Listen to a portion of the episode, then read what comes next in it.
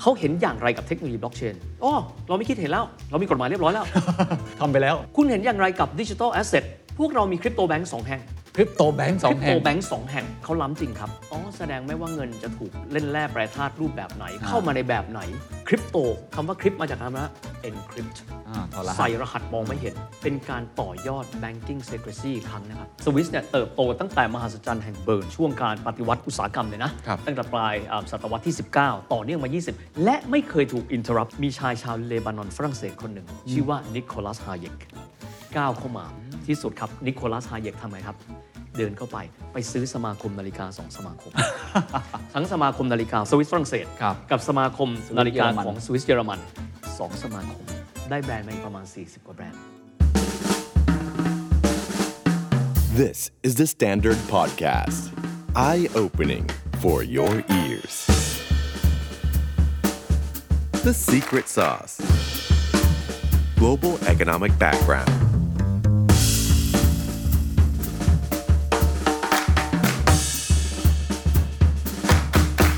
ขอมาดูมิติการเงินกับมิติทางการทหาร มิติการเงินกันก่อน ครับ เคนคิดว่าถ้าเกิดว่าสวิสมีเรื่องของ banking secrecy คือการเก็บรักษาความลับทางการเงิน และในปี 1934 มีกฎหมายออกมาอีกชุดหนึ่งนะฮะ การเปิดเผยความลับทางการเงิน เป็นความผิดทางอาญา อาญาเลย อาญา มีความหมายว่าหนักข้อขึ้นไปกว่าเดิม ใคร ๆ เอาเงินไปฝากไหม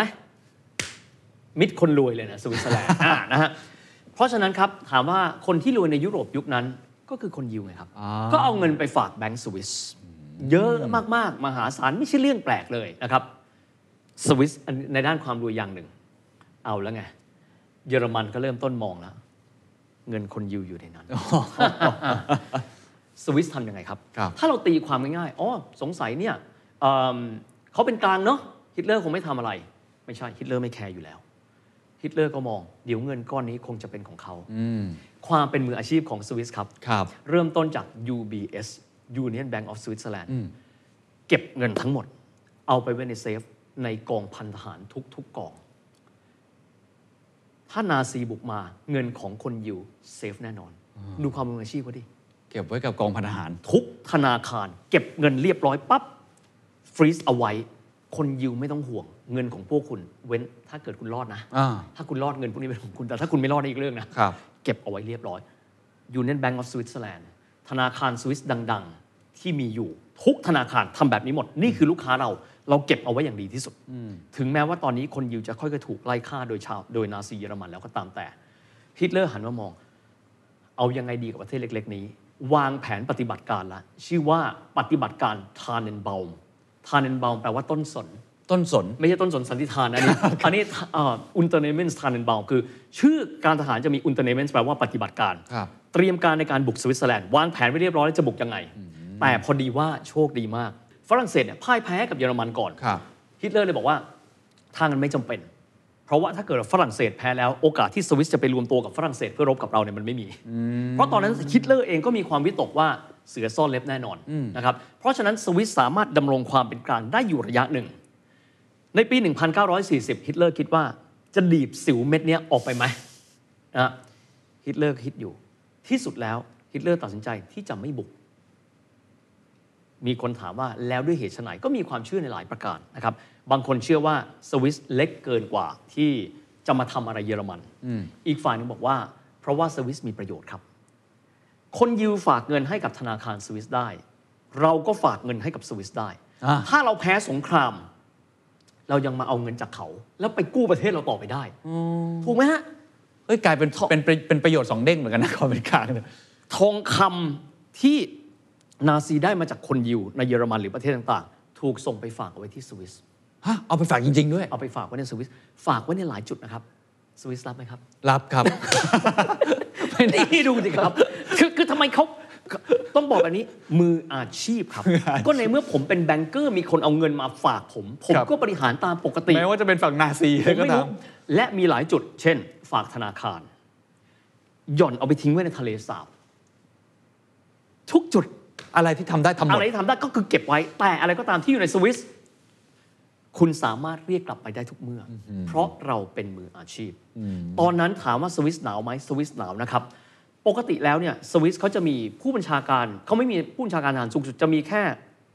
คนที่บริหารกองทัพสูงที่สุด เขาไม่มีผู้บัญชาการทหารสูงสุดเหรอฮะ เขาเรียกว่าในายพลสามดาวในายพลสามดาวเที่เท่ากับพลโทบ้านเราเขาไม่มีพลเอกเขาไม่มีจอมพลสี่ดาว ไม่มีจอมพลห้าดาว เป็นประเทศที่ไม่มีพลเอก มันเป็นประเทศที่ไม่มีพลเอก แต่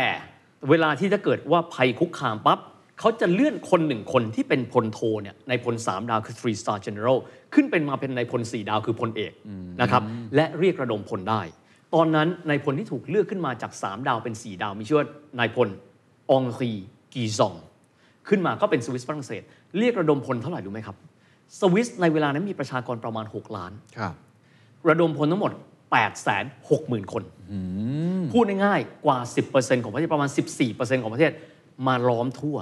ทหารของกองทัพสวิสสวิสเป็นประเทศที่แปลกนิดหนึ่ง มีแค่ 2 เหล่าทัพ สวิสไม่มีทัพเรือ อ๋อ เพราะเขาไม่ ไม่ มี มี ทาง ติด ออกทะเล แล้วก็ไม่มีไปเลย ไม่มี ฝึก ไปเลย เขาก็อาจจะมีชายฝั่งคอยดูทะเลสาบเขา ครับ นะฮะก็จะมีกองทัพบก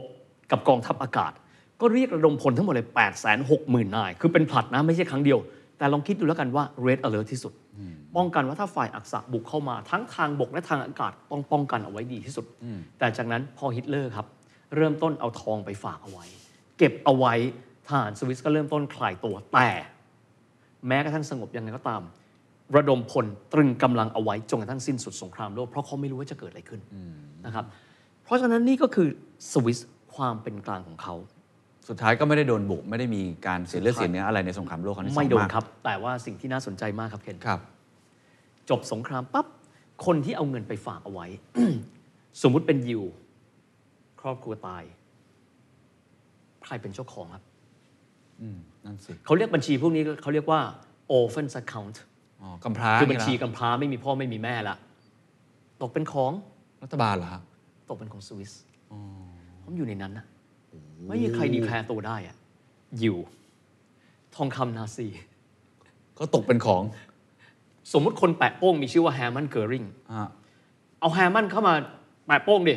ก็มันตายไปแล้วอะเอามา ก็มันตายไปแล้วอะงั้นก็ไม่ใช่ของคุณ มืออาชีพไหม สุดยอด มืออาชีพไงครับ เพราะฉะนั้นทองคำนาซี เงินของชาวยิวที่ไม่สามารถพิสูจน์ตัวเองได้ ก็เลยอยู่กับสวิส แล้วในมุมของคนที่มองว่าฮิตเลอร์เป็นจะใช้คำว่าเป็นอาชญากรสงครามอะไรแบบเนี้ยแต่คุณไปเอาเงินฝั่งนาซีมาเก็บอะไรอย่างเงี้ยเขาไม่โดนลงโทษหรือว่ามองว่าคุณไปเข้าข้างอะไรอย่างเงี้ย ก็ก็เป็นกลางไงผมก็รับเงินของยิวป่ะ แล้วผมก็ดูแลเงินของยิวทุกบาททุกสตางค์ป่ะ เป็นเกราะป้องกันครับ เป็นเกราะป้องกันตัวเองเป็นอย่างดีจากทุกกรณี เครื่องบินอเมริกันจะข้ามน่านฟ้า ผมก็ไม่ให้ ผมทำแค่การเงิน อ๋อเหรอฮะ เอาถูกไหมฮะ จะบอกว่ารับเงินนาซีมาฝาก แต่ว่าผมไม่เคยเปิดบ้านให้นาซีเข้ามาตั้งฐานทัพในบ้านผมนะ อ๋อมันแยกประเด็น คุ น ณแยกสิครับ คือไม่รู้ว่าจะเรียกว่ามืออาชีพ หรือจะเรียกว่าฉลาด หรือจะเรียกว่ารัดกลุ่ม ผมไม่รู้ แต่ว่าเนี่ยคือพื้นฐานในยุคสงครามโลกครั้งที่สองคำถามก็คือแล้วเงินจำนวนหนึ่ง ซึ่งก็คงไม่น้อย ครับ ของเศรษฐีชาวยิว ทองคำของชาวเออของของเยอรมันเนี่ยมันตกเป็นของใคร ก็ชัดเจน ในเมื่อมันเป็นบัญชีที่เป็นบัญชีลูกกำพร้า ทหารนาซีส่วนใหญ่ก็ถูกสำเร็จโทษไป ประหารก็ดี ถูกเอาไปขังคุกก็ดี ถูกเอาไปฟื้นฟูสภาพจิตใจแล้วก็ตามแต่ ที่สุดแล้วทองคำก็ยังคงอยู่ที่สวิสนะครับ จะมีบางส่วนที่มีคนที่ตกปลาแล้วไปเจอทอง อันนั้นอันนั้นอันนี้มีคือคือไปโดยที่สวิสอาจจะไม่รู้ ครับ นะครับ แต่ว่าเงินก้อนเหล่านี้เนี่ยก็ถูกเก็บเอาไว้ ก็เคยมีการฟ้องร้องบอกว่า เราเป็นลูกหลานคนยิวที่รอดชีวิต บุพการีของเราฝากเงินเอาไว้กับสวิตเซอร์แลนด์ และพวกคุณไม่คืนเงินเราที่สุดสมาคมชาวยิวของโลก ซึ่งก็รวมตัวที่สหรัฐอเมริกา ซึ่งก็จะมีคนอยู่ค่อนข้างเยอะ ครับ ก็ไปทวงเงินคืนจากสวิส โอ้ ก็ได้มาประมาณสัก 1,000 ล้านฟรังก์สวิสนะครับ แต่ก็ถ้าเทียบกับจำนวนเงินที่ที่เคยมีอยู่ ครับ และจำนวนเงินที่หมุนทำกำไรไปแล้ว ก็คงจะเป็นเงินที่น้อยมาก แต่ว่าก็ไม่มีข้อพิสูจน์ไงว่า เงินก้อนเนี้ยมันเป็นของใคร บางคนบางครอบครัวตายหมด ครับ บางครอบครัวคือไม่สามารถที่จะไปมีสิทธิ์มีเสียงในการที่ไปขอเงินคืนจากธนาคารสวิสอีกแล้ว ครับครับ แต่ต้องยอมรับว่าในเรื่องของการเก็บความลับทางการเงินนะครับ และความว่องไวทางด้านของการเงิน เขาคือเป็นประเทศที่ที่เก่งมากในแนวทางของเขา อืมอืมผมถามตรงนี้นิดนึง พอเราพูดถึงความเป็นกลาง อืม รวมทั้งการเก็บความลับเนี่ย โดยเฉพาะคำว่าความเป็นกลางเนี่ย หลาย ๆ ครั้งเนี่ยอย่างที่ฟังเมื่อกี้เออเออเกิดผลดีแฮะ อืมอืม เพราะว่าเราไม่เข้าข้างฝ่ายใด อืมอืม ทุกคนเราเป็นมืดหมดเลย อืมอืม แต่ถ้ามองอีกแบบก็อย่างที่ฮีวิตบอกบางทีอาจจะเป็นหมาหัวเน่าได้นะ ใช่ คือคือคุณไม่มีจุดยืนเหรอ อืม อ่าเราพูดถึงประเทศไทยหลายครั้งเวลาเราผ่านสงครามในแต่ละครั้ง ประเทศไทยก็บอกว่าโอเคเราไม่ได้ลบใคร อืมอืม เราอยู่อย่างสงบ แต่เราก็เลือกข้าง ถูกต้อง เราอาจจะกลับไปกลับมาบ้าง ในปัจจุบันนี้สหรัฐกับจีนเราก็คุยเรื่องนี้เยอะว่า อืม ประเทศไทยไม่ได้ไม่ได้จำเป็นต้องเลือกข้างหรอกแต่สุดท้ายเนี่ยมันก็บางเรื่องเราก็ต้องฝักใฝ่ฝ่ายนี้บ้าง ครับ งเรื่องฝักใฝ่ฝ่ายนี้บ้าง อืม คำถามผมคือ อะไรคือความฉลาดหรือความยากที่สุดในการรักษาไว้ซึ่งความเป็นกลางแต่ประเทศยังคงเดินหน้าต่อไปได้ จนถึงยุคปัจจุบันเนี่ยนะ อ่ะเฮียเฮียขอเทียบอย่างนี้นะอ่ามันแตกต่างกัน เรามองอย่างกรณีของสวิสข้อ ครับ ที่ต้องแลกมาคือการไม่ได้รับความช่วยเหลือ ลองติ้งต่างว่าสิ้นสุดสงครามโลกครั้งที่ 2 ครับ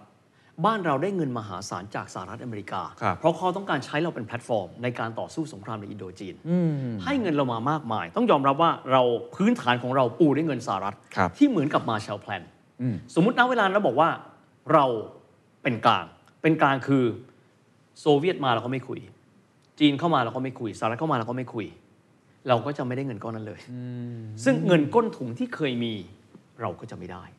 การให้ความช่วยเหลือระหว่างประเทศที่เคยมี ต้องยอมรับว่าเราก็ได้รับมาหลายครั้ง ครับ มันก็จะไม่มีนะครับมันก็จะเป็นเป็นสิ่งที่แตกต่างไป ครับ อย่างกรณีที่หลังสงครามโลกครั้งที่ 2 ก็จะมีบางประเทศในภูมิภาคเราที่เป็น non alignment คือไม่ฝักฝ่ายฝ่ายใดนั่นก็คืออินโดนีเซีย เพราะฉะนั้นเนี่ยรูปแบบของแต่ละประเทศก็จะแตกต่างไป แต่ของเราเนี่ยณเวลานั้นในช่วงที่มันเป็นสงครามเย็นเราต้องเลือกข้าง ความเฮียเชื่อว่ามันไม่ใช่การตัดสินใจที่ถูกหรือผิด เพราะว่าแต่ละประเทศมีบริบทของเขา ครับ อย่างของสวิสชัดเจนเลยว่า ถึงเขาจะไม่ได้รับความช่วยเหลือจากใคร แต่เงินของคนแทบทุกประเทศไปอยู่ที่เขาหมดเลย มันก็เป็นอีกลักษณะหนึ่งนะครับ แล้วก็อาจจะมีความวิตกอย่างเช่นในช่วงนั้นน่ะที่เรียกกันว่า operation Tannenbaum คือหรือว่าปฏิบัติการต้นสนเนี่ยที่มันไม่เกิดขึ้นมันเป็นเพราะมันก็มีสาเหตุบางประการ แต่ถามว่าคนสวิสกินอิ่มนอนหลับไหมเวลานั้นเสียวนะครับ คุณต้องใช้ทหารถึง 8 6 0 0 0 0นายคือประมาณ 14%ของประเทศในการที่ไปกาดรอบด้านเพราะว่ารอบด้านมีแต่ฝ่ายอักษะไปหมดเนี่ย ครับ ไม่สนุกแน่นอน เพียงแต่ว่าเราอาจจะมองข้ามความยากลำบากของชายชาวสวิส ซึ่งเวลานั้นทุกคนก็ต้องออกไปจับอาวุธที่มีอยู่ที่บ้านแล้วออกไปเตรียมตัว เพราะไม่รู้ว่าจะเกิดอะไรขึ้น ครับ เขาไม่ได้นั่งนอนสบายคนอื่นเป็นไงเขานั่งกระดิกเท้าไม่ใช่นะฮะเสียวไหมเสียว เพราะไม่รู้ว่าจะเกิดขึ้นเมื่อไหร่ และณเวลานั้นเกือบที่จะถูกรุกราน ถึงแม้จะประกาศว่าเป็นประเทศเป็นกลางแล้วก็ตามแต่ ครับ อีกส่วนหนึ่งต้องบอกนิดนะฮะคนที่อยู่ในสวิสฮิตเลอร์บอกว่าเป็นสิวมีคำขยายอีกนิดนึงครับฮิตเลอร์มองว่าไอ้พวกคนที่พูดภาษาเยอรมันที่อยู่ในสวิสเนี่ยมันกลายเป็นฝรั่งเศสไปหมดแล้ว อ๋อ อุปนิสัยของเขาจะไม่ใช่เหมือนกับคนเยอรมันอีกต่อไป อ๋อ อุปนิสัยเขาจะไม่ใช่ฝรั่งเศสร้อยเปอร์เซ็นต์อีกต่อไป เขาจะกลายเป็นเหมือนกับเอิ่มส่วนผสมของทุกสิ่งทุกอย่าง ฮิตเลอร์เองมองมองว่าไม่เพียว ฮิตเลอร์เองก็ไม่ได้ชอบสวิส แต่ก็มองว่าสวิสเองก็เป็นตู้เซฟที่ดีให้กับตัวเขา ก็ก็ต่างตอบแทน ใคร ครับ มีข้อดีไหนได้ก็ใช้เข้าไป ก็เลยกลายเป็นจุดเด่นของสวิตเซอร์แลนด์ เพราะฉะนั้นสวิตเซอร์แลนด์ที่ผ่านมาเลยไม่เคยเจอกับภัยสงคราม ครับ นับตั้งแต่ยุคที่เขาเนี่ยต่อสู้กับฮับสบูร์กกับต่อสู้กับเบอร์กันดี โอ้ ก็เลยเป็นพื้นที่ที่ไม่ค่อยถูกรุกรานเท่าไหร่ แต่ส่วนหนึ่งก็เบื้องต้นก็ต้องยอมรับว่ามันมาแบบนั้นเพราะประเทศเขาไม่มีทรัพยากรอะไรเลย อืม นะฮะ กลายเป็นตู้เซฟแห่งยุโรป ตู้เซฟแห่งยุโรปไปเลย ของ แล้วก็ โลก อยู่จากวันนั้นขอเล่าเพิ่มเติมมาเล็กน้อยครับ เคยคุยกับเอ่อคนสวิสบอกว่าคิดเห็นยังไงเงินคริปโตเคอเรนซี เอางี้ก่อนคิดเห็นยังไงกับบล็อกเชน คนสวิสตอบทันทีว่า โอ้ เรามีกฎหมายบล็อกเชนใช้แล้ว โอ้คนล้ำมาก กฎอันนี้อันนี้ก็ปีที่แล้วนะครับ โอ้ ผมไปสัมมนาของกรตเนี่ยบ้าน ครับ เรา แล้วก็ถามนะครับเอ่อคนสวิสว่าเขาเห็นอย่างไรกับเทคโนโลยีบล็อกเชนอ๋อเราไม่คิดเห็นแล้ว เรามีกฎหมายเรียบร้อยแล้ว ทำไปแล้ว ไวมาก คุณเห็นอย่างไรกับดิจิทัลแอสเซทสินทรัพย์ดิจิทัล พวกเรามีคริปโตแบงก์สองแห่ง ฮะ คริปโตแบงก์สอ ค ง ริป แห่ โต ง แบงก์สองแห่ง ฟังแล้วเหมือนเขาล้ำนะครับ แต่ต้องยอมเขาล้ำจริงครับ แต่บางคนก็มองว่า อ๋อ แสดงไม่ว่าเงินจะถูกเล่นแร่แปรธาตุรูปแบบไหน เข้ามาในแบบไหน คริปโตคำว่าคริปมาจากคำว่า encrypt อ่าถอดรหัส ใส่รหัสมองไม่เห็น ไม่มีใครเห็น เป็นการต่อยอด banking secrecy อีกครั้งนะครับ โอ้โห นี่คือ positioning ของเขาที่วางมาตั้งแต่ 300 ปีที่แล้ว เขาก็ยังรักษา DNA ของตัวเองอยู่ คือคือ DNA นี่ ไม่ได้สนใจจะเถียงกันยังไงไม่รู้แหละ ทำไว้ก่อนเลย นี่คือจุดยืนผม อ๋อ นี่คือจุดดีไม่ดีไม่รู้ แต่ทุกคนยอมรับ และคุณดาดาดาดาผมเนี่ยเศรษฐีมาฝากเงินกับผมป่ะ มา ครับมันก็พูดไม่ได้ป่ะฮะ ก็เลยกลายเป็น จุดที่สวิตเซอร์แลนด์มีความมั่งคั่งสูง แต่ไม่ได้บอกว่าเขามีแค่อุตสาหกรรมแบงค์นะครับ เขาก็มีอุตสาหกรรมอื่น ๆ อีกมากมายหลากหลาย ครับ เนี่ยจะเป็นอุตสาหกรรมยา อืม อุตสาหกรรมเครื่องจักรดังที่เราเห็นอุตสาหกรรมอาวุธ อืม นะครับ ที่เมื่อสักครู่ลืมบอกไปนิดนึงฮิตเลอร์ถ้าต้องการที่จะบุกสวิสพื้นที่หนึ่งเลยที่ฮิตเลอร์ต้องยึดกลุ่มให้ได้โซโลทวนบางคนพื้นที่นี้มันคือพื้นที่อะไรอะ่ะอยู่แถวแถวๆตอนเหนือใกล้ๆกับบาเซลโซโลทวนเนี่ยคือเป็นพื้นที่อะไรครับผลิตอาวุธฮิตเลอร์กลัวมากนะครับว่าถ้าเกิดว่าสวิตเซอร์แลนด์ผลิตอาวุธที่ตัวเองไม่รู้จัก และเจ๋งกว่าของนาซีเยอรมัน เขาจะเจาะไม่เข้าเหมือนกับที่พวกฮับสบวกเนี่ยเคยไปรุกรานแล้วไอ้เจอไอ้หอกยาวๆเนี่ยสู้ไม่ได้ ไม่รู้ เพราะต้องยอมว่ากลไกต่างๆของสวิสเนี่ยกลไกขนาดใหญ่อย่างการเจาะภูเขาทั้งลูกยังทำได้มาแล้วอะ โอ้จริง มันมันไม่ใช่เรื่องใหญ่ต่อไปแล้วอะครับ เออน่าสนใจมากครับ ผมขอเจาะเรื่องความเป็นกลางเพิ่มอีกนิดนึง แล้วเดี๋ยวเราจะไปคุยเรื่องอุตสาหกรรมใหม่ๆ ต่างๆนะฮะเอ่อเกี่ยวไหมว่าเรื่องของความเป็นกลางทำให้องค์กรระหว่างประเทศที่เราพูดชื่อมาเนี่ยไม่ว่าจะ W อะไรก็ตามทีเนี่ยก็เลยตัดสินใจไปตั้งเฮดค q u เตอร์ที่นั่นด้วยจนถึงปัจจุบันเวลาเราพูดถึงองค์กรต่างๆ ก็มักจะไปอยู่ที่ตรงนั้นนะ อืมเอิ่มก็ต้องยอมรับอย่างข้อแรกเลยด้วยความเป็น international ของเขานะครับ บางคนเราละเลยครับ ความสามารถในการพูดได้หลายภาษาเกี่ยวข้องไหมครับเคน เกี่ยวเนอะ เกี่ยวแน่ๆนะครับเพราะฉะนั้นมาที่สวิตเซอร์แลนด์สบายใจได้ เรื่องของภาษาสองคือไม่ว่าคุณจะหมางเมินกันอย่างไร คุณต้องการพื้นที่ความเป็นกลาง พื้นที่ความเป็นกลางที่น่าสนใจที่สุดคือผมเสมออการทำธุรกรรมเราคล่องตัว การรักษาความเป็นกลาง การรักษาความลับคุณไม่ต้องห่วง คือเป็นที่สุดแล้วของเซฟบ็อกซ์ครับ สมมุติบอกว่าจุดนี้ห้ามให้เยอรมันรู้ ฝรั่งเศสจะไม่มีทางรู้ ฝรั่งเศสบอก คือสามารถเก็บความลับได้ และทุกคนเชื่อใจ แต่อีกส่วนหนึ่งนะครับ เราไม่พูดไม่ได้คือฮาร์ดแวร์ฮิวแมนแวร์เราลืมเรื่องของซอฟต์แวร์ไป ครับ ซอฟต์แวร์เนี่ยผมไม่ได้หมายถึงตัวตัวของซอฟต์แวร์คอมพิวเตอร์นะครับ ผม ระบบการทำงานของคนสวิส อืมเป็นไงฮะ ระบบการทำเช่น เรื่องของการบริหารจัดการ supply chain ดูแลทำไมสวิสจึงเป็นเจ้าแห่งการโรงแรม เออ อะไร hospitality อะไรก็ตามที่เป็นระบบ ระบบโลจิสติกส์ทุกอย่างระบบการเก็บรักษา อะไรก็ตามที่เป็นระบบสวิส เออจริงเนาะ น่าสนใจไหมครับ น่าสนใจมาก และประเทศที่คล้ายกันกับสวิสก็คือสิงคโปร์ไงครับ การเงิน supply chain เพราะว่าเดี๋ยวผมจะเล่าต่อไปถึงเรื่องของบริษัทอาหารที่ใหญ่ที่สุดในโลก จากประเทศที่ผลิตอาหารได้น้อยมาก Nestle Switzerland เออ ระบบ ระบบครับเคนเราไม่เคยได้พูดเรา human w a r e นี่สำคัญแน่นอน ครับผม human w a r e เราพูดไปละ ครับ ฮาร์ดแวร์เราพูดไปพอสมควรแล้ว แต่ว่าระบบการขายระบบการบริหารเนี่ย เออ เคนจะไปเรียนการโรงแรมต้องมาประเทศไทยสิครับ คนท่องเที่ยว 40 ล้านคน เราน่าจะมีระบบที่รองรับคนเหล่านี้ได้เก่งมากเลย ใช่ไหมครับแต่ แต่กลับ กลาย ไป เป็นว่า เรียนที่นู่นกันหมดเลย การไปเรียนประเทศที่มีคนอยู่ประมาณ 8 ล้านกว่าคน ทั้งที่ประเทศไทยรับนักท่องเที่ยว ปีละ 40 ล้านคน 2 ใน 3 ของของประชากรของประเทศตัวเอง น่าสนใจ แต่ระบบปั๊บทำไม GM ของโรงแรมเก่งๆ ต้องเป็นคนสวิสอะ ถูกถูกถูก คำว่าระบบเนี่ยครับเคนเช่น การวางระบบรักษามาตรฐาน อืม ทำไมต้องเป็นคนสวิสซัพพลายเชนอย่างเช่นเนสเล่เนี่ยเป็นตัวอย่างที่เห็นได้ชัดเจนมากครับเคน ครับ เนสเล่เนี่ยขอเล่าย่อๆตรงนี้เนสเล่เริ่มต้นมาจากนมผง เป็นคนอังกฤษคนอเมริกันมาทำนมผง แล้วก็เติบโตขึ้นมาสมัยสงครามโลกครั้งที่หนึ่งนะครับแล้วก็ทำช็อกโกแลตขายมหัศจรรย์มากครับช็อกโกแลตเนี่ยช็อกโกแลตนมนะฮะ อืม ก็แทบจะมีอยู่อย่างเดียวแล้วครับที่มาจากสวิสก็คือนม แต่อีกสองอย่างคือน้ำตาลสวิสปลูกอ้อยได้ปะ ไม่ได้ สวิสปลูกอ้อยไม่ได้ครับปลูกอ้อยต้องมาบ้านเรานะฮะสวิสผลิตโกโก้ได้ไหม ไม่ได้ ครับ แต่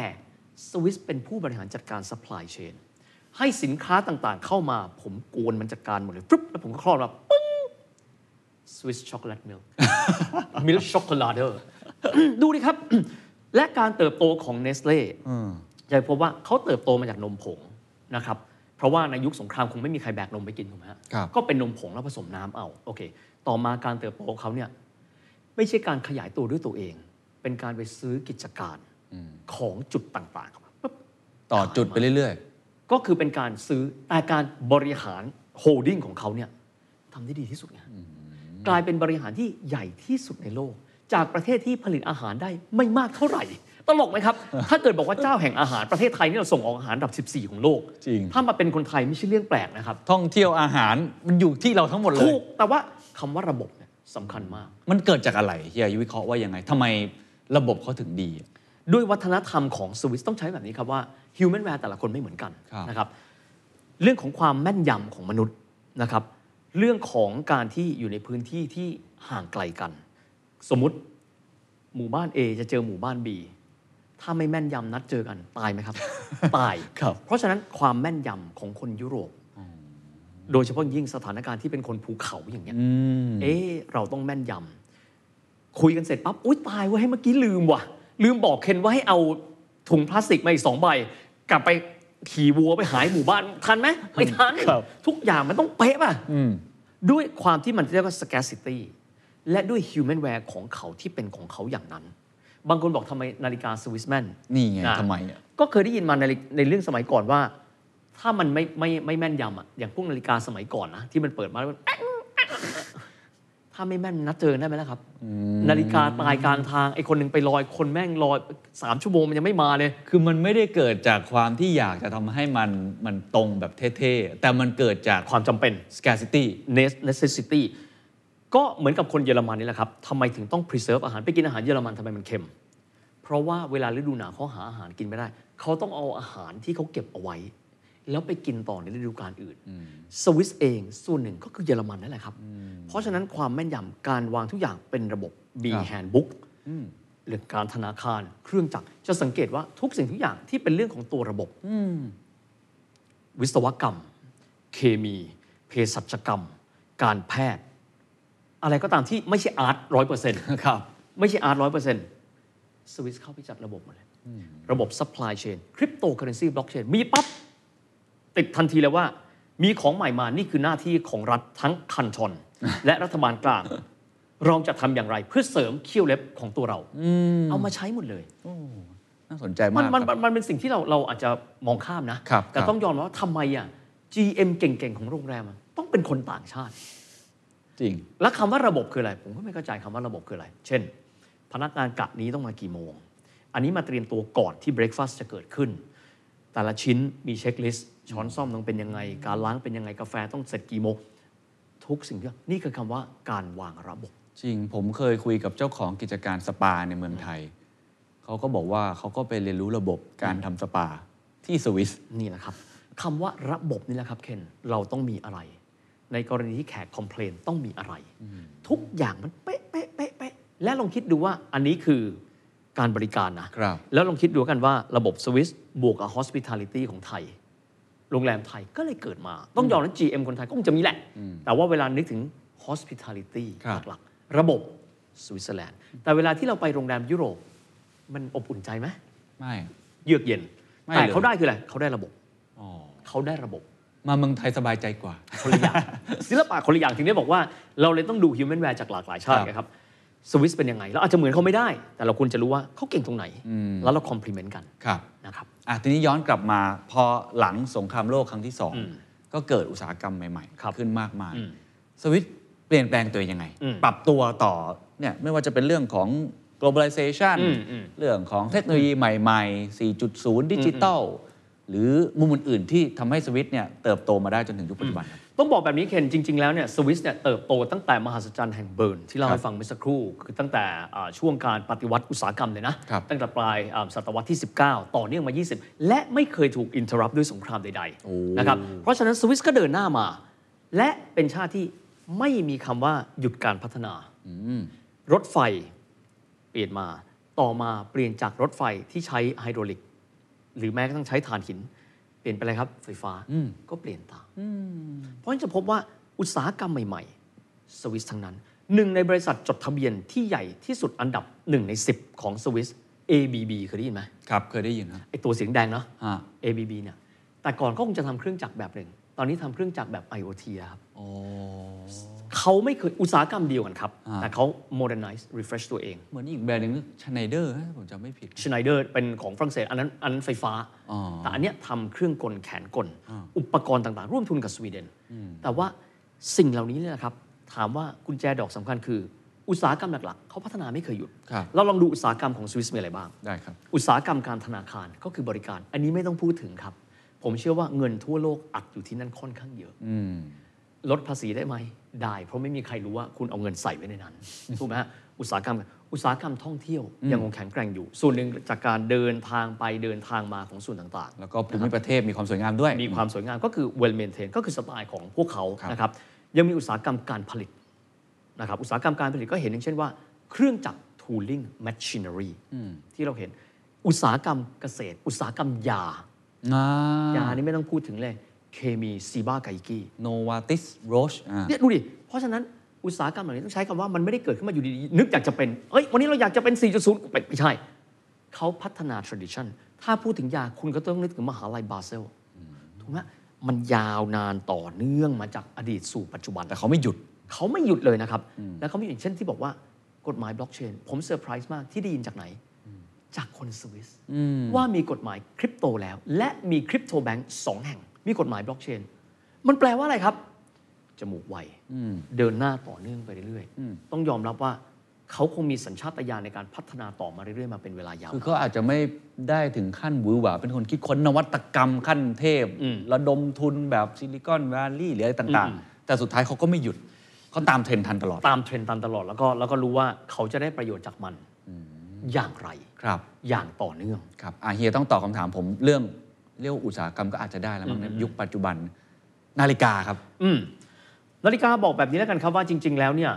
นาฬิกาสวิสเนี่ยเขาเป็น tradition คำว่า tradition ก็คือหลากหลายพื้นที่ในหลากหลายคันทนเขาทำอยู่แล้ว เขาไม่ได้เห็นเป็นสินค้าหรูนะครับสวิส machinery เมื่อกี้เราได้ยิน ใช่ครับ อุโมงค์ก็ถาดนั่นคือ masterpiece ของพวกเขาแล้ว masterpiece เป็นเป็นเป็น masterpiece ใหญ่สุดของเขาแล้ว ถ้าเขาทำส่วนนั้นได้ เขาทำรถไฟในเครือข่ายที่ใหญ่ขนาดนั้นได้ นาฬิกาเป็นเรื่องเล็กละ แต่ว่านาฬิกาเป็นเรื่องของแพชชั่นของการทำกลไกนะครับ แล้วต้องบอกว่ามีจุดศูนย์รวมไหม น่าสนใจมากครับ นาฬิกาสวิสเขาแบ่งออกเป็น 2 เผ่าพันธุ์นะ ถ้าเกิดว่าเราลองไปดู จะเป็นสหพันธ์นาฬิกาของฝรั่งเศส ครับ กับสหพันธ์นาฬิกาของเยอรมัน แสดงว่าอุตสาหกรรมนี้เป็นอุตสาหกรรมที่เขาทำมานานแล้วนะครับ ของฝรั่งเศสถ้าจำไม่ผิด Société Suisse o r l o g e r i e อุตสาหกรรมทำนาฬิกา ในขณะที่ของเยอรมันก็จะเป็น a l g e m i n e r u r k e n Industrie ชื่ออย่างนี้ เป็นสองอุตสาหกรรม มองย้อนกลับไปนิดนึงครับ ก่อนที่โลกนี้จะมีนาฬิกาหรูเอาภาพปัจจุบันออกไว้ก่อนนะฮะ ครับครับ เอาภาพปัจจุบันไว้ก่อน แต่ก่อนนี้นาฬิกาผลิตโดยใครเป็นหลักครับ ฝรั่ง มีนาฬิกาจีนไหมลองมองย้อนกลับไปมองย้อนกลับไป 90 ปีอะไม่มี นาฬิกาทุกอย่างเลยมาจากฝรั่งหมด ใครมีนาฬิกาปั๊บเรือนหนึ่งก็คือมีนาฬิกา ไม่มีการแบ่งเซกเตอร์นะครับ ยุโรปเองก็ทำนาฬิกามาเรื่อยๆ จนกระทั่งครับ สิ้นสุดสงครามโลกครั้งที่สอง มีชาติหนึ่ง emerge ขึ้นมา แล้วพบว่ามีสินแร่ประเภทหนึ่งที่ทำให้นาฬิกานั้นเดินได้เที่ยงตรง โดยที่ไม่ต้องใช้กลไกแบบเดิมๆ ไม่ต้องไขลาน ไม่ต้องเขย่า อันนั้นเขาเรียกว่า quartz revolution อ๋ออ๋ออ๋ออ๋อ quartz มันเป็นสินแร่ที่คนญี่ปุ่นเอาไปใช้ ก็คือชาตินั้นคือชาติญี่ปุ่นนั่นเอง ญี่ปุ่นเกิดขึ้นมา จากเดิมครับ คนทั่วไปไม่ได้มีแต่ก่อนได้ยินคำนี้ไหมโอ้โห โก้จังเลยผูกนาฬิกาด้วย ฟังแล้วเฉยปะ ครับ แต่ยุคนั้นนะครับ โก้จังเลยผูกนาฬิกาด้วยเนี่ยคนยุคหลังสงครามตอนแรกไม่ได้มีนาฬิกาใส่ทุกคนนะครับ ใช้คำว่าผูกนาฬิกา ผูกนาฬิกาเขาเรียกผูกนาฬิกาครับฟังฟังคำนี้น้ำเฉยมากแต่มันเป็นแบบนั้น และอยู่มาวันหนึ่งหลังสงครามโลกครั้งที่สองจากเดิมนาฬิกาที่มีราคาเป็นเรือนหมื่น เราก็เจอนาฬิกาที่เป็นเรือนพันมันมาจากญี่ปุ่นครับ พวกไซโก้อะไรพวกนี้ ไซ นะ โก้ซิติเซนก็โผล่เข้ามาโลกพลิกครับ ญี่ปุ่นกลายเป็นราชานาฬิกาของโลกจาก Quartz Revolution และเคนรู้ไหมครับว่าทั้งสองสมาคมนาฬิกานะครับ Societe Swiss o r l o g e r i e ต่าง ๆ เนี่ย เกือบล้มละลาย ฮะเหรอฮะ อุตสาหกรรมนาฬิกาสวิสหลังสงครามโลกครั้งที่ 2 ตอนที่เกิด Quartz Revolution เพราะคนก็หันไปมอง ก็เราซื้อนาฬิกาเป็นหลักพันหรือหลักร้อยได้อะ จริง ถ้าเป็นเงินบาทนะ จริง แล้วผมจะไปผูกนาฬิกาแพง ๆ ของฝรั่งเพื่ออะไรอ่ะ โหนี่เหมือนโดน disrupt เลยนะ อยู่ดี ๆ โดนขึ้นมาปั๊บ แถมต่อมาแม่งมีอะไรบ้างครับ เป็นนาฬิกาดูในที่มืดได้ อีก เปิดปื๊ดตอนคืนนะ ตอนดึก ๆ ตื่นมากี่โมงแล้วว่าเปิด มี กดไฟ มี ได้ ตัวการ์ตูนด้วย มีมีเครื่องคิดเลขได้อีกครับ อันนั้นมาจากไหนครับ อันนั้นมาจากญี่ปุ่น อุตสาหกรรมนาฬิกาทั้งสองสมาคมนี้เลยใกล้พังแล้วนะครับ จนกระทั่งในที่สุดครับ มีชายชาวสวิสก็ขึ้นมาทำนาฬิกา แล้วก็ลองทำเล่น ๆ เป็นนาฬิกาพลาสติก สมัยก่อนนาฬิกาสวิสทำจากอะไรครับโลหะ ครับ s t a i n l e s s steel ก็มีคนทำนาฬิกาเป็นพลาสติกขึ้นมา นาฬิกาเรือนนั้นเขาก็ตั้งชื่อเล่น ๆ ครับ ครับ มีชื่อว่ามันเป็นนาฬิกาของเล่นน่ะ เรียกมันว่าเป็นนาฬิกาเรือนที่สองละกัน คิดไม่ออก second watch swatch อ๋อ swatch มาจาก second watch อ่าเคนอาจจะบอกว่าเฮียไม่ตอบคำถามผมเลย ผมพูดถึงนาฬิกาหรูเฮียไป swatch ต้องฟังแบบนี้ครับ ช่วงที่อุตสาหกรรมนาฬิกาสวิสโซเซมาก ๆ มีชายชาวเลบานอนฝรั่งเศสคนหนึ่ง ชื่อว่านิโคลัสฮาเยกก้าวเข้ามาเป็นวิศวกรนะ จะเข้ามาสวิสเข้ามาที่ซูริกครับ เพื่อที่จะดูว่าเขามีอุตสาหกรรมเครื่องกลอะไรบ้างที่เขาทำได้ดีปรากฏเขาไปเจอนาฬิกาพลาสติกอะ เฮ้ยนาฬิกาแม่งเจ๋งว่ะเฮ้ยไปดูไปดูโรงงานมันหน่อยได้ไหมไปดูโรงงานสวอชเฮ้ยแม่งเจ๋งมากอะขอซื้อได้ปะ โอ้ ขาย ขายด้วย ราคาประมาณ 50 ฟรังก์สวิส ประมาณพันกว่าบาทสวอชขายจนรวย ที่สุดครับ นิโคลัสฮาเยกทำไงครับ เดินเข้าไปไปซื้อสมาคมนาฬิกาสองสมาค ม ทั้งสมาคมนาฬิกาฝรั่งเศส สมัยว่าสวิสฝรั่งเศส ครับ กับสมาคม สวิส นาฬิกา เยอรมัน ของสวิสเยอรมัน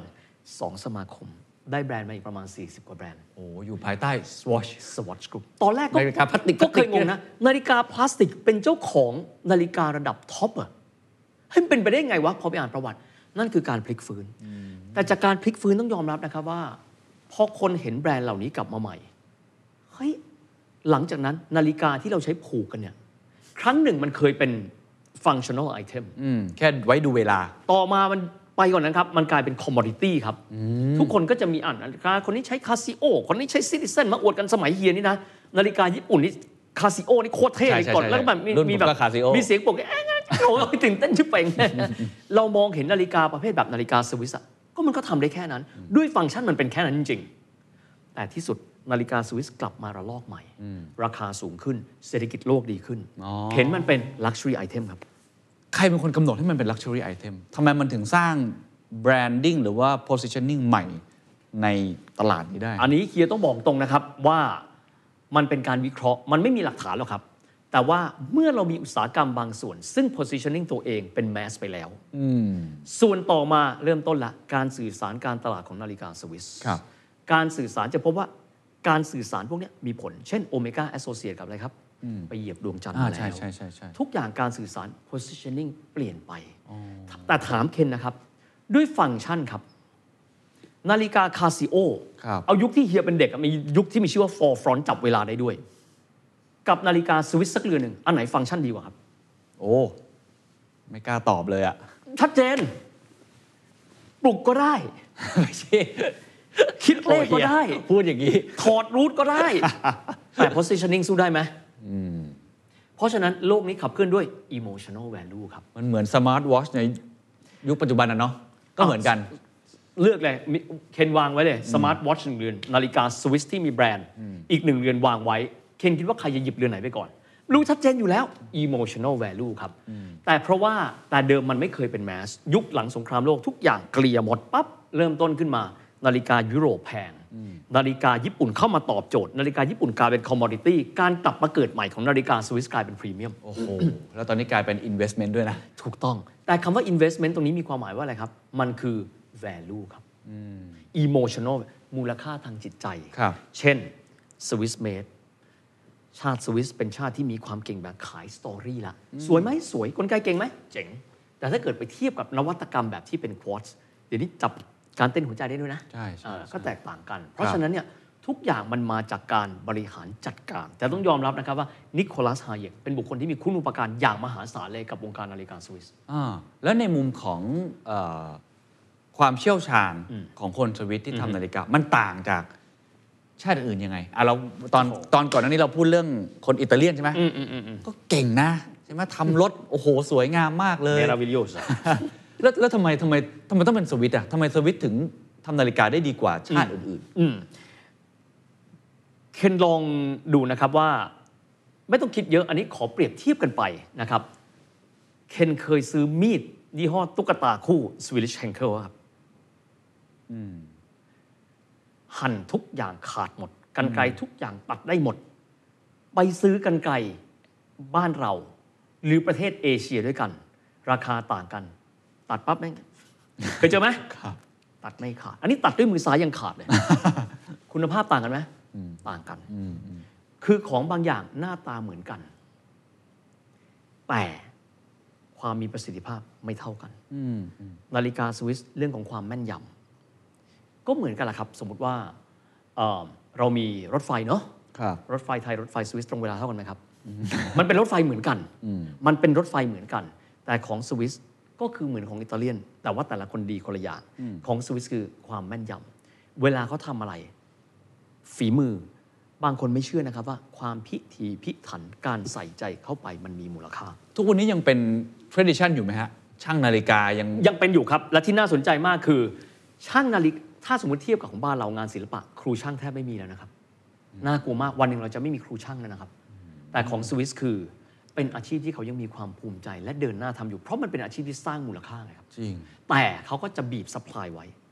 ไม่ให้เกินกี่เรือน อ๋อ การบริหารจัดการระบบครับยังไงก็ตามสวิส คือเพราะว่าถ้าเกิดมันเยอะไปมันก็ไม่ได้เนาะดี เค มาย น เคยเคยเจอไหมเนี่ยมีมีเงินก็ซื้อไม่ได้คำเนี้ยบ่อย โอ้เยอะมาก ผมไปล่าสุดไปยุโรปไปหลายหลายๆที่มาเนี่ย เป็นดูนาฬิกาเนี่ย อืม ไม่มีนาฬิกาให้ดู นี่แหละครับ มีแต่ที่ตั้งไว้เฉย เขาก็เขาก็มีวิธีใน ครับ การที่จะบริหารจัดการให้เกิดความลักชัวรี่ขึ้นมา แต่ต้องบอกว่ารวมกันทั้งหมดแล้วครับ สไตล์ฝรั่งนะ ครับ ถ้าเป็นของไทยคือสมมติเรากินอาหาร เคนหิวมากเลยเคนไปที่ร้านแล้วเขาก็มันจะปิดประตูแล้ว อืม เฮียก๋วยเตี๋ยวน้ำชามหนึ่งเออเอาก็ได้วะ ใช่ใช่ ชามสุดท้ายแล้วนะ ถ้าเป็นสวิส ฮะ ให้ไหมครับ ไม่ให้ ไม่ ค ให้หร รั อบก ปิดประตูใส่ด้วย วัฒนธรรมแตกต่างกัน บ้านเราก็มีความสุขอย่างหนึ่งจากความยืดหยุ่น บ้านเขาก็มีความสุขจากความเข้มงวดนะครับเพราะฉะนั้นวัฒนธรรมแตกต่างกันนะแต่อันนี้เนี่ยยังไงก็ตามเราลองมาดูเรื่องเพิ่มเติมนิดหนึ่ง ครับ ที่อยากจะไปเรื่องของการเมืองเพราะว่าคุยกับเรื่องของสวิสและฮิวแมนแวร์เราไม่แตะเรื่องการเมืองของตลกนะ อืม เพราะคิดว่ามันเป็นประเทศที่ประเทศเดียวที่ใช้ประชาธิปไตยทางตรงนะครับอันนี้จะเป็นการคุยไม่ใช่เรื่องตัวการเมืองเอง แต่จะเป็นการแค่บอกว่า วัฒนธรรมของเขาคำว่า active citizen น่ะมันมีความหมายว่าอะไร ครับ นะครับ ทางด้านสวิสเองครับ ด้วยการที่การปกครองเขาเนี่ยเป็นการปกครองระบบ คันทอน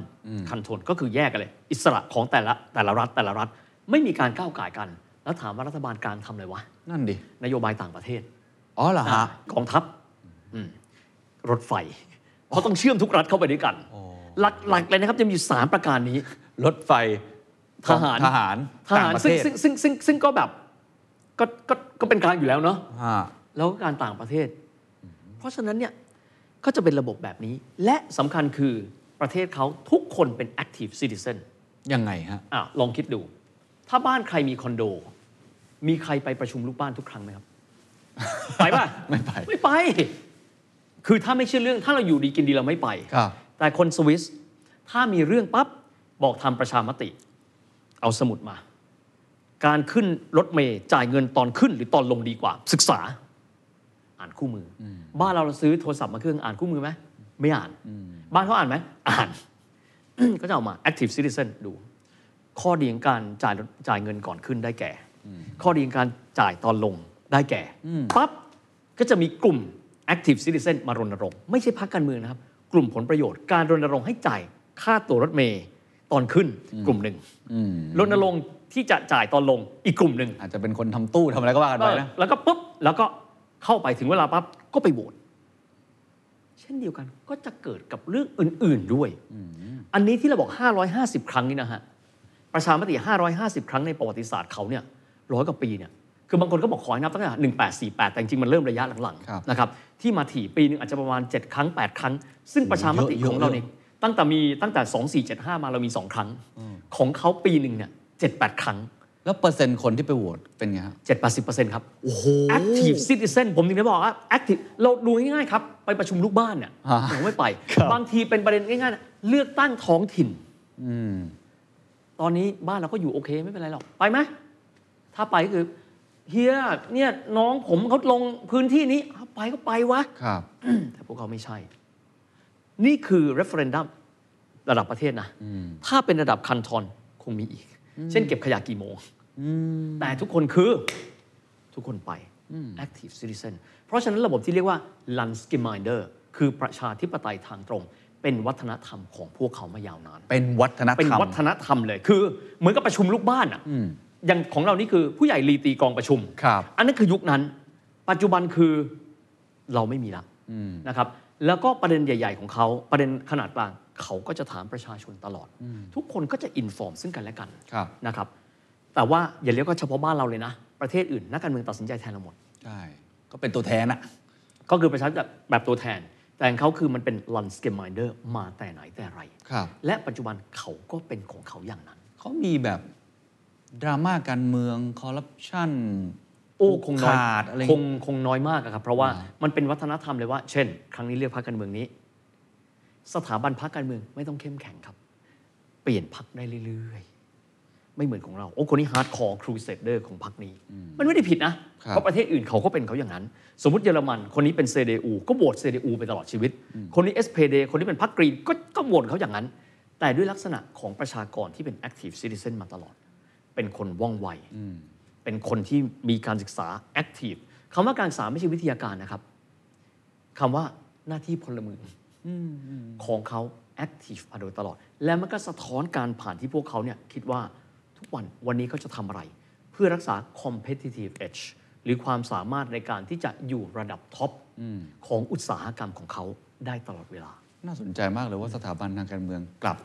ไม่ได้เข้มแข็งเท่ากับประชาชน ใช่ เพราะว่าเขามี active citizen ครับ เหมือนขอยกตัวอย่างเทียบกันนะครับ ถ้าเกิดใครไปที่เยอรมันเนี่ยสังเกตดู เราเห็นตำรวจจราจรกี่ครั้ง อันนี้เยอรมันนะ ค่ะ ซึ่งซึ่งซึ่งซึ่งผมจะเจอมาบ่อย แต่ก็ต้องยอมรับว่าวัฒนธรรมของคล้ายคลึงกัน ผลคือแทบไม่เคยเห็นเลย ใช่ คำถามคือผมถามว่า แล้วตำรวจไปไหนคำตอบคือรู้ไหมครับ พวกเราทุกคนเป็นตำรวจ ถ้าเคนขับรถแล้วไปจอดทับเส้นขาวเขาก็จะมาเคาะกระจกแล้วบอกว่าทำไมไม่วางแผนการเดินทาง คิดจะเปลี่ยนเลนก็เปลี่ยนเร็วๆดิคนอื่นจะได้คุณจะได้ไม่ต้องมาทับพื้นที่ผมแบบนี้เพราะทุกคนเป็นตำรวจแต่ว่าบ้านเราผมว่าเราแตกต่างกัน ครับ เราก็ต้องใช้กลไกรัฐเยอะ เพราะว่าเราอาจจะไม่เหมือนกันกับ human ware ของสวิส อ๋อน่าสนใจมากครับ ช่วงท้ายแล้วกันนะครับ บทเรียน อืม ทุกครั้งผมก็จะขมวดเข้าสู่บทเรียนที่คนไทยเนาะน่าจะเรียนรู้ได้ บริบทไม่เหมือนกันประวัติศาสตร์ไม่เหมือนกัน วัฒนธรรมก็ไม่เหมือนกัน แต่ว่าเราน่าจะหยิบจับอะไรบางอย่างที่เป็นประโยชน์มาสู่ตัวเราได้นะครับประเทศก็ประชากรน้อยนะ เล็กๆภูเขาก็เต็มไปหมด หน้าหนาวก็โคตรหนาวเลย ทรัพยากรธรรมชาติก็มีไม่ได้มาก ถ้าเฮียสรุปเป็นบทเรียน อะไรทำให้สวิตเซอร์แลนด์มาถึงจุดนี้ได้ คิดว่าเอ่อวัฒนธรรมของเขานะครับ วัฒนธรรมที่ทุกคนรู้สึกว่าเขาเป็นส่วนหนึ่งของการพัฒนาจุดเล็ก ๆ คุณทำนาฬิกาคุณก็ทำนาฬิกาไป คุณพัฒนายาคุณก็พัฒนายาที่ดีที่สุด ระบบไฟฟ้าเปลี่ยนจากระบบไอ้น้ำไฮดรอลิกถ่านหิน มาเป็นไฟฟ้าเราก็ต้องเปลี่ยนนะครับ ไม่เคยที่จะหยุดนิ่ง บริษัทเทคโนโลยีเช่น ABB เขาก็อยู่ของเขามีดิจิทัลเราก็พัฒนาเป็นดิจิทัลมี IoT เราก็พัฒนาเป็น IoT นะครับ ทุกอย่างเขามองเห็นเป็นโอกาสใหม่ และไม่เคยหยุดนิ่ง ต้องยอมรับของเราบางครั้ง เราจะได้ยินศัพท์คำนี้บ่อยๆมากเลยว่า อุตสาหกรรมต่างๆเนี่ยผ่านเจเนอเรชันที่ 3 ก็อยู่ไม่รอด อาถรรพ์รุ่นสาม ทำไมต่างชาติเขาอาจจะไม่มี เห็นไหมฮะอย่างเช่นบริษัทญี่ปุ่นอยู่เป็นร้อยปี บริษัทสวิส องค์กรสวิส ก็อยู่กันมายาวนาน เพราะพวกเขาไม่เคยคิดที่จะหยุดนิ่ง และทุกคนมีบทบาทของ active citizen นะ ผมว่าสำคัญมาก ครับ ๆ กับทุกสิ่งอย่างเราคิดว่าเราต้อง stay on top ไม่ใช่แค่พออยู่รอด ก็เหมือนเยอรมันเวลาทำอะไรเนี่ยทำเกินกว่าความจำเป็นเสมอ ต้องการหนึ่งอาจจะทำสักสิบ ครับ ไม่เคยทำอะไรที่มันหย่อนไปกว่านั้น แต่อีกส่วนที่คิดว่าสำคัญมาก ๆ คือคำว่าการบริหารจัดการระบบ อย่างดูกรณีของเออโฮเทลเคนลองคิดดูดีครับว่า มนุษย์สามารถหาเงินได้ ไม่ใช่จากสินค้าที่ผลิต ไม่ใช่จากบริการที่เราเจอกันปั๊บเราให้บริการเขาตัวต่อตัว แต่สร้างระบบเพื่อให้บริการไอ้นี่คือสิ่งที่เราเราเคยคิดมาว่า เราควรจะมีโฟล์ควรจะมีระบบยังไง นะครับแต่คนแต่ละชาติไม่เหมือนกัน เวลา ครับ ผมเทียบว่าคนแต่ละชาติเป็นยังไงเนี่ยเวลาเราซื้อโทรศัพท์มือถือมา หรือเราซื้อรถมาสักคันเนี่ยก็จะแบ่งแบ่งออกเป็นชาติออกเป็นสองเผ่าพันธุ์ละครับ ฮะ เผ่าพันธุ์ที่หนึ่งคืออ่านอ่านคู่มือก่อนแล้วค่อยเริ่มใช้ ครับ กับเผ่าพันธุ์ที่สองคือใช้ก่อนแล้วระเบิดแล้วค่อยว่ากันซึ่งแตกต่างกันนะครับแต่ว่าทั้งหมดนี้ก็น่าจะทำให้พอเห็นว่า แต่ละประเทศมีเส้นทางในการสู่ความเป็นประเทศที่มั่งคั่งไม่เท่ากันวัฒนธรรมแต่ละชาติไม่เหมือนกัน แต่เราจุดไหนก็ตามที่เป็นข้อดีเราเราเก็บไว้ ครับ แต่จุดที่เราคิดว่าต่อยอดจากเขาได้ เราเก็บไว้แล้วลองมาดูดิว่า ถ้ามาประยุกต์ใช้กับบ้านเรา มันโอเคหรือเปล่า ผมว่าสิ่งที่ผมได้จากวันนี้นะครับ คือ 2 ความหลักๆหนึ่งความลับ อืม ความลับในการเก็บข้อมูลของลูกค้าในด้านการเงิน ผมว่าเป็นเรื่องที่น่าสนใจมากนะ เก็บจริงด้วยนะ เก็บจริง เก็บ ด้วย จริงนะไม่ใช่บ ซึ่ อก ง เคนเคนไม่บอกอย่าบอกคนอื่นนะไม่มีนะไม่มี ซึ่งมีทั้งเอ่อมุมที่เรามองเป็นมุมบวกกับมุมลบได้ แต่เขายังยืนมาถึงได้จนถึงทุกวันนี้อีกอย่างหนึ่งคือในแง่ของความเป็นกลางทางการเมือง เขาก็เอาจุดนี้กลายเป็นข้อได้เปรียบ ผมเชื่อว่า positioning อย่างที่เฮียบอกอะว่าถ้านึกอะไรไม่ออกไว้ใจประเทศนี้ได้ อ่า กลายเป็นอีกหนึ่งจุดขายของเขา แต่ว่าทั้งสองอย่างนี้ไม่ได้คิดมาลอย อืม ๆ แต่มาจากราก เพราะว่าเฮียเล่ามาตั้งแต่ตอนต้นตั้งแต่เป็นทหารสวิสเอง ผมคิดว่าเรื่องนี้น่าสนใจว่าเวลาทำอะไรก็คงต้องย้อนกลับไปถึงที่มาที่ไปหรือราก เราก็เลยจัดเรื่อง global economic background ด้วยเหตุผลนี้แหละครับ ใช่ครับ เพราะว่า ต้องเข้าใจ background แต่ละประเทศต้องบอกว่าเรามี human value ที่ไม่เหมือนกัน ความเป็นมาไม่เหมือนกันนะครับ แต่ยังไงก็ตามไม่ได้มีความหมายว่าที่ผ่านมาเนี่ยถ้าเราไม่ได้เก่งที่สุด แล้วเราเก่งไม่ได้นะ แต่ว่าลองเปิดหูเปิดตาครับ เอ๊ะทำไม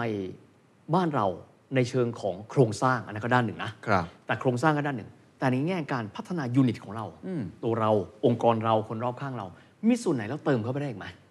แต่ละองค์คาพยพค่อยๆ ขยับกันไป มันช่วย แล้วก็การคิดการมีจิตวิภาคสำคัญมาก ขอยกตัวอย่างสักนิดนะครับ ครัเมื่บอสักครู่เราพูดถึงเรื่องของทหารใช่ไหมสวิสเกณฑ์ทหารเนี่ยครึ่งปี มีไปการไปฝึกไปคอมแบทเนี่ยประมาณ 20 อาทิตย์ คือประมาณสักสักเอ่อก็ก็ส่วนหนึ่งเลยนะครับเขาก็จะมีการทบทวนว่าเหมาะไหม อ๋อ โอเคเหมาะไหมอ่ะส่วนหนึ่งก็ทำประชามติกัน แต่เขาเป็นคนที่ช่างคิดครับ ลองคิดดูว่าทหารคนสวิสเนี่ยเอาอาวุธกลับบ้านจนกระทั้งปี 2009 ครับ เขาเกิดความวิตกว่าบางที ถ้าเกิดว่ามีคนเอาอาวุธสงครามไปแล้วไปไล่ฆ่าคน เกิดอะไรขึ้น อืมอืม เขาแก้ไงนะ อ่า ให้แต่อาวุธไม่ให้กระสุน อ๋อ เห็นไหมครับ ความช่างคิดครับ เล็กๆ น้อยๆ มันช่วย แล้วก็ทุกอย่างปั๊บร่วมกันคิด ร่วมกันโหวต อืม โหวตระดับใหญ่โหวตระดับเล็ก คิดสิ่งที่เรามีแล้วเรามีอยู่แล้ว แล้วมันดีแล้วเราจะนั่งเฉยๆถ้าพูดแบบญี่ปุ่นคือไม่ใครเซ็น อืม ก็จบอยู่แค่นั้น แต่พวกเขาช่างคิด เวลามีสิ่งใหม่ ๆ ปั๊บ อันนี้ก็ต้องให้เอ่อเครดิตกับทางเอ่อนิติบัญญัติเขา